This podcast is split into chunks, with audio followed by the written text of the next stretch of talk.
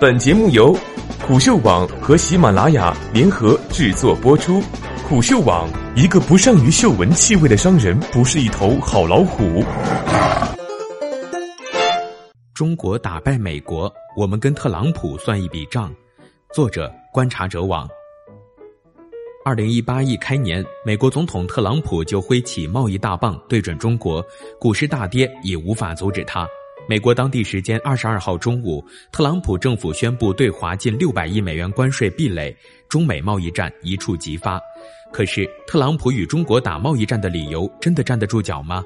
他口口声声说的对华贸易逆差大，美国制造业衰退，真的能怪到中国头上吗？南海仲裁激辩哈佛学者的央视北美记者 CGTN 主播王冠，最近在系列报道中跟美国算了笔账，用数据让特朗普的理由显得有些荒唐。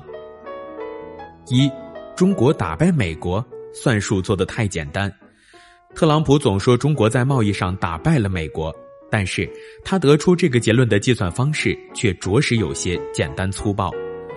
二零一六年，美国从中国进口了四千六百三十亿美元的商品，美国向中国出口一千一百六十亿美元的商品。于是，美国做了一个简单的算术，用进口额减去出口额，得出结论：美国对华贸易逆差为三千四百七十亿美元。但是在现实世界中，贸易逆差真的就这么简单吗？恐怕不是。王冠随后详细解释了现实世界中的贸易。二，贸易逆差大，美对华服务顺差全球 number one。王冠指出，二零一六年美国对华贸易逆差三千四百七十亿美元，但美国对华服务贸易顺差三百七十亿美元，为全球最大。两国贸易中既有商品贸易，比如服装、鞋帽、大豆、手机、飞机，也有服务贸易，比如旅游、教育和知识产权。服务顺差其实很好理解。比如在旅游方面，据中国商务部测算，二零一六年中国游客在美人均花费为一点三万美元，远超其他国家游客在美的花费。在教育方面，美国为中国学生出境留学的第一大目的地国，中国在美留学生二零一六年人均花费约四点五万美元，为美贡献约一百五十九亿美元收入。而在电影方面，二零一六年，中国进口美国影片五十一部，给美方带来近一百六十亿美元收入，是其他国家对华出口电影总和的四倍。三，贸易逆差等于中国获利吗？中间产品利润不属于中国。视频中，王冠详细解释了中间产品这一概念。中国外贸中很大部分是加工贸易。即从韩国、台湾地区和日本等地进口用于组装成品的零部件，加工完毕后再次出口到世界其他地区。中国出口美国的产品中就有高达百分之四十四的中间产品。记者王冠援引牛津经济研究中心的数据指出，如果把中间产品价值去掉，美国对华贸易逆差将减少百分之五十，缩减到美国对欧盟贸易逆差水平。这些中间产品利润大都没有被中国企业获取，但美国的统计方法把产品全部价值都算在中国头上，显然不公。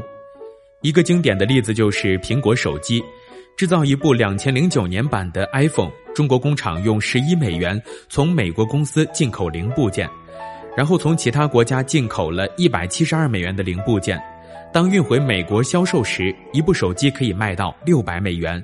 而中国从中其实只能获利六点五美元，即手机零售价格的百分之一，而苹果和其他美国公司赚取了百分之七十的价值。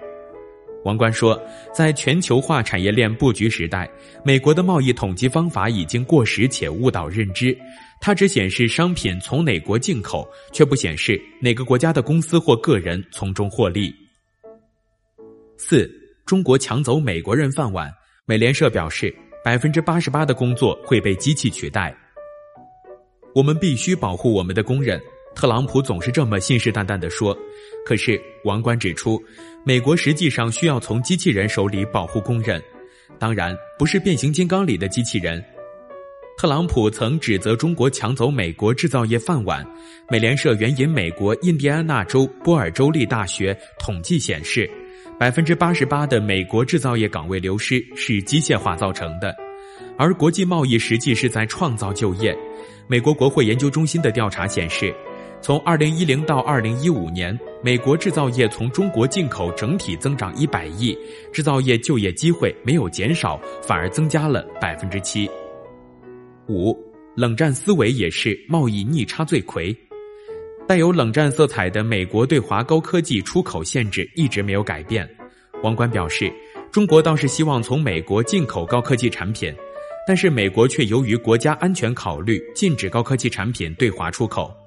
报道中引用美国卡内基国际和平基金会二零一七年四月的报告，称如果美国将对华出口管制程度降至对法国的水平，最多可缩减百分之三十四。